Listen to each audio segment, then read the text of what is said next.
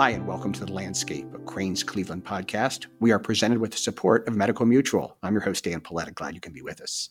Whether we're catching a rapid out to Hopkins, driving our kids to school in a car, or riding a bike for exercise, transportation, of course, plays an important part in our lives. But what transportation look like in 30 years in Cleveland? That's the question that the Northeast Ohio Area Wide Coordinating Agency, better known as NOACA, addresses in their new report, eNEO 2050. It is the final draft of a four year long update of its long range transportation plan. Here to tell us what the plan might look like is the agency's executive director, Grace Gallucci. Grace, thanks for being with us today. Thank you very much for having me, Dan. It's my pleasure to be here and talk about eNEO 2050, the long range plan.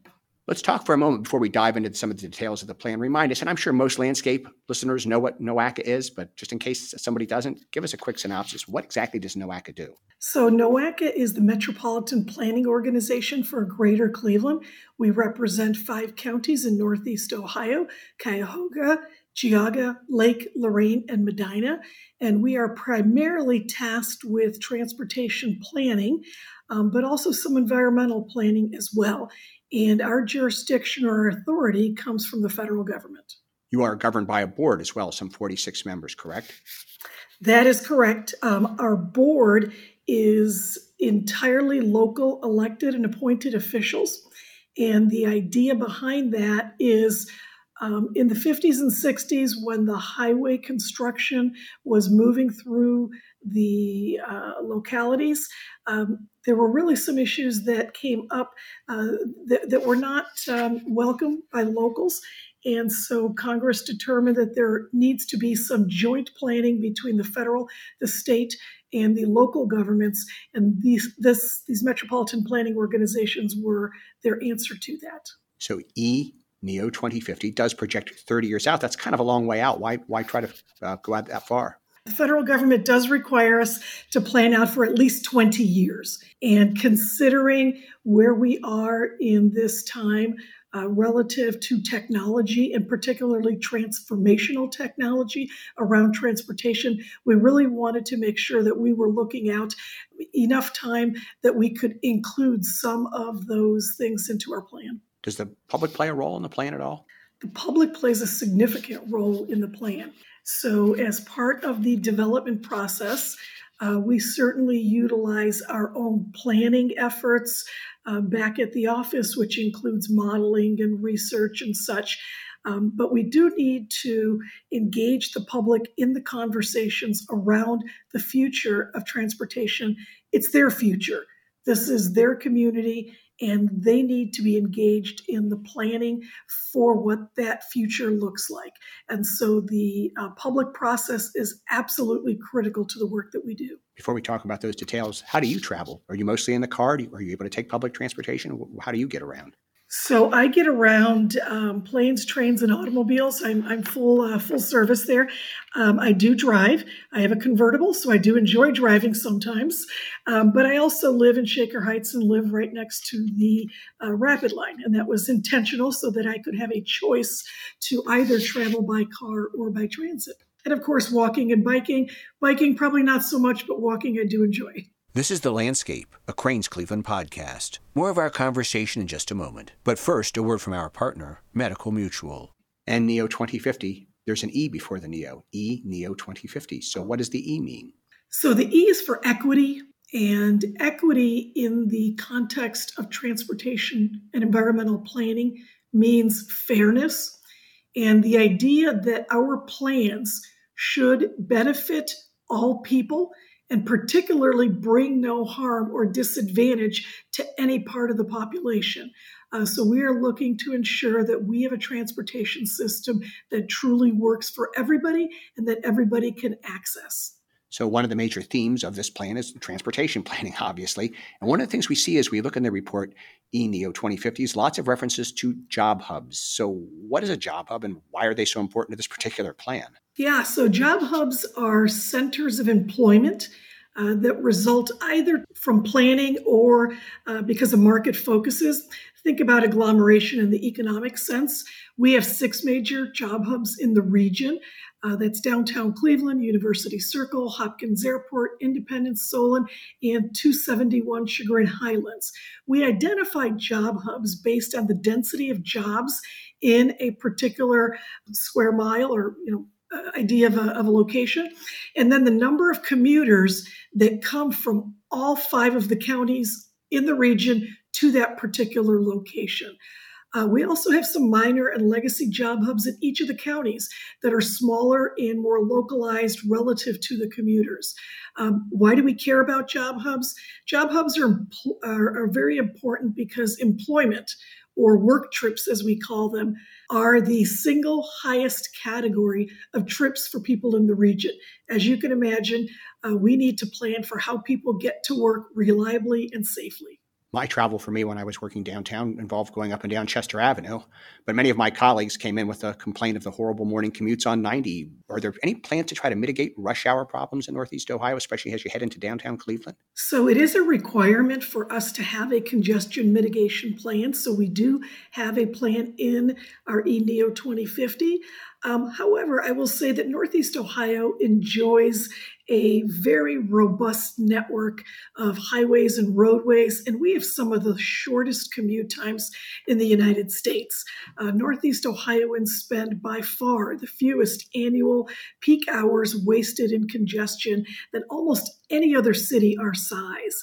Uh, commute times average here between 35 to 42 minutes, and we do therefore um, uh, focus on improving the highways and the roadways to reduce that commute time. But in terms of the actual congestion, uh, we probably don't have congestion more than just a few minutes um, each day uh, during that rush hour.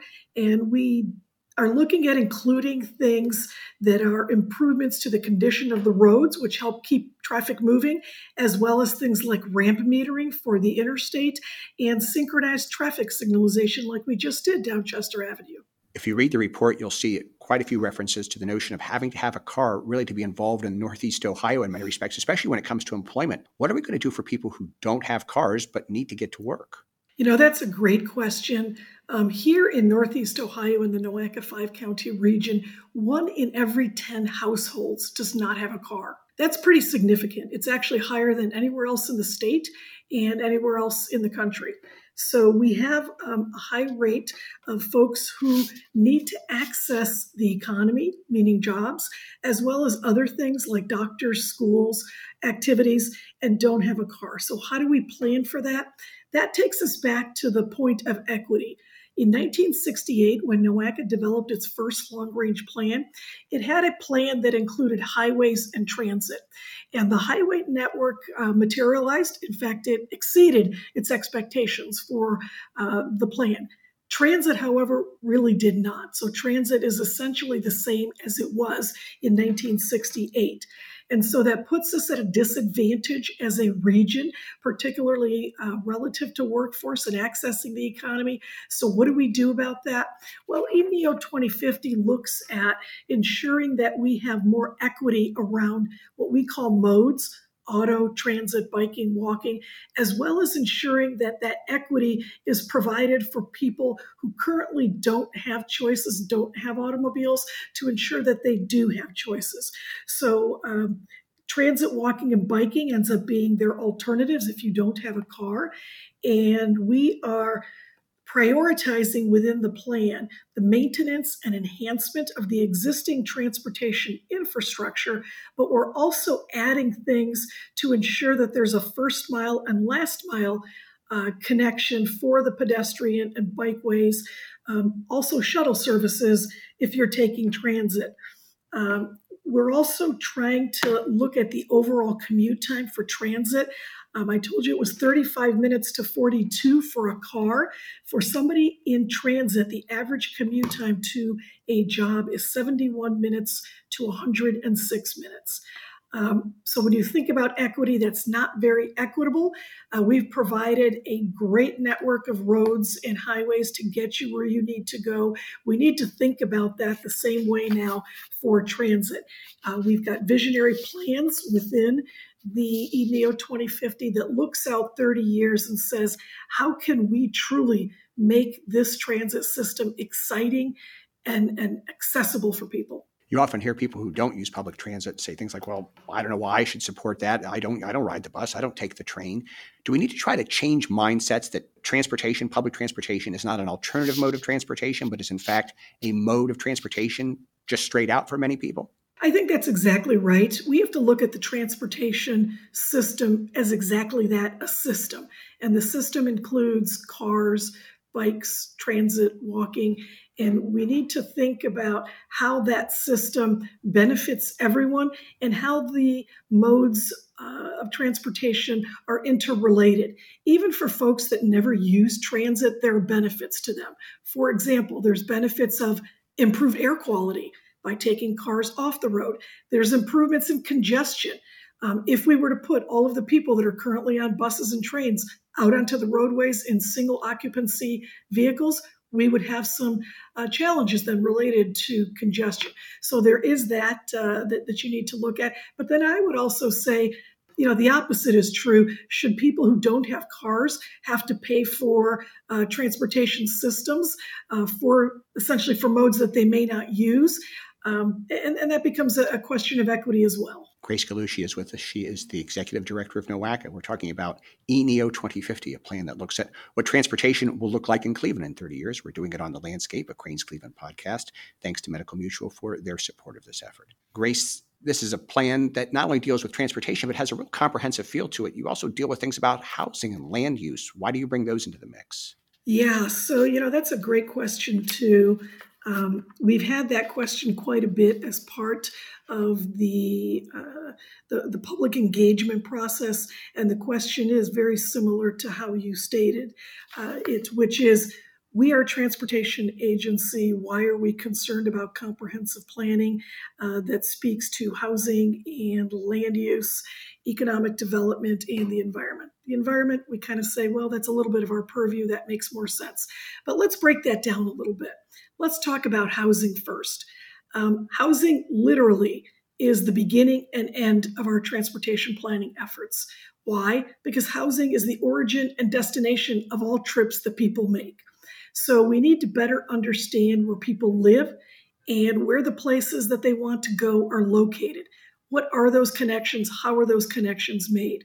So we have an interest in housing and housing policy, and particularly then the land use, so we can provide the most efficient and effective transportation system that supports the economy and enhances quality of life. Um, for us, it's about improving the location efficiency of the relationship between home, work, school, hospitals, cultural, and entertainment venues.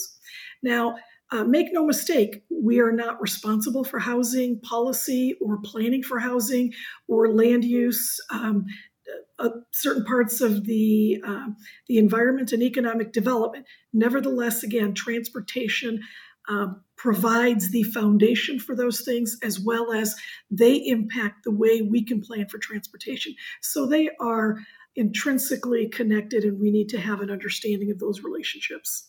You mentioned the environment. What does the plan have to say about transportation and its relationship to the environment? Well, the most obvious one is air quality. So we'd say that's the most critical component of our plan relative to the environment. But we also are concerned with water quality, which is one of our areas of purview.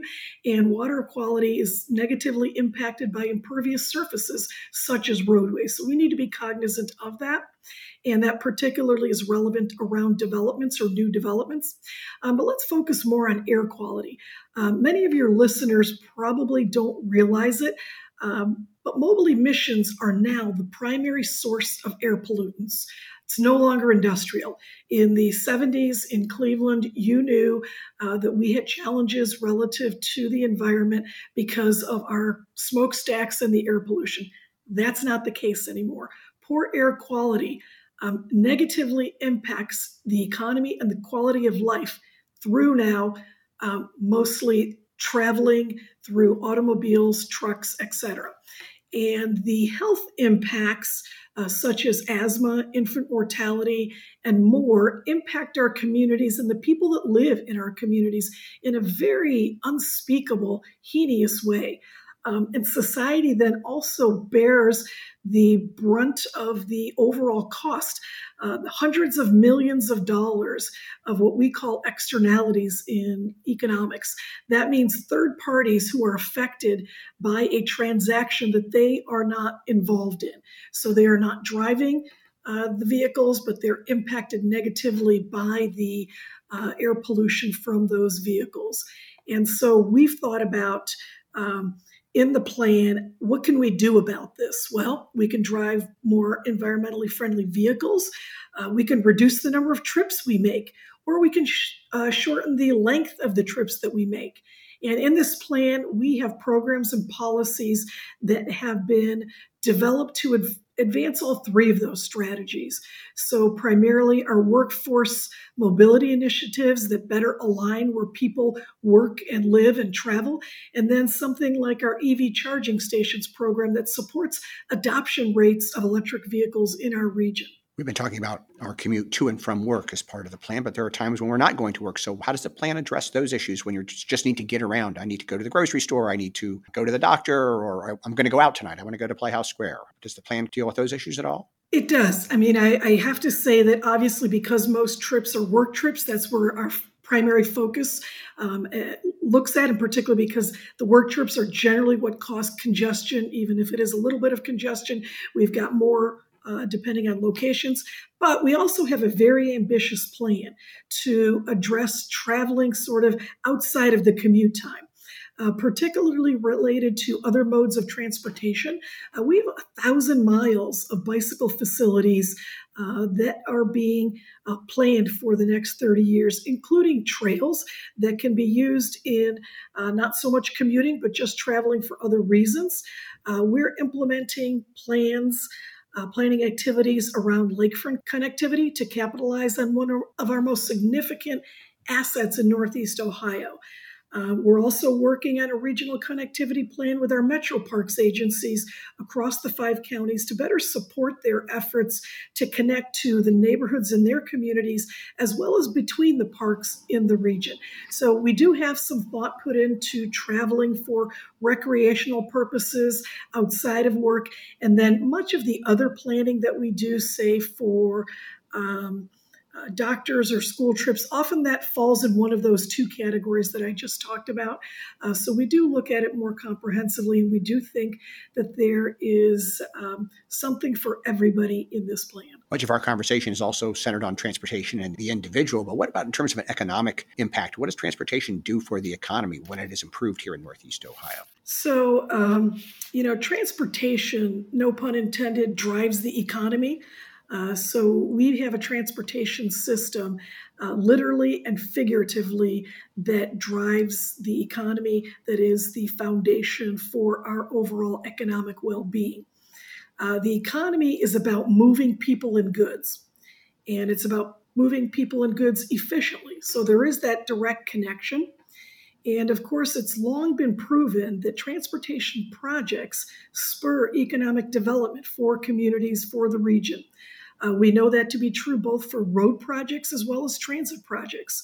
Uh, you don't need to look too much farther than um, the Brecksville interchange, which played a very important role in keeping Sherwin Williams here.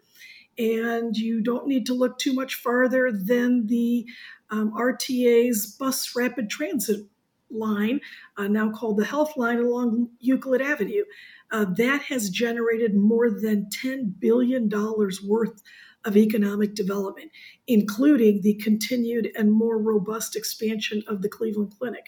So there are definitely uh, connections to the economy in a direct and an indirect way, and you know you also need to think about it in the uh, the terms of an employer and an employee. Employees need, need to get to jobs, and employers need employees we often talk here in Northeast Ohio about trying to attract people to the region, to try to get people, young talent to come to the region to help improve our economy, not only as, as having more people here, but taking the jobs that we need to get done here. And I've often talked to people who uh, live in Hingetown and the developers who are developing down there, and they talk about people saying, I would like to have a car, but I want to park my car and maybe use it once a week Is this issue of being able to present to people, say to them, we have the kind of transportation that you can do that, that you're going to be able to get where you need to go without really having to worry about your car, an attraction feature for Northeast Ohio, if we can get to that point? So, in Northeast Ohio, we are already in the best position statewide and even in the Midwest with a robust transit framework that's really the envy of many cities.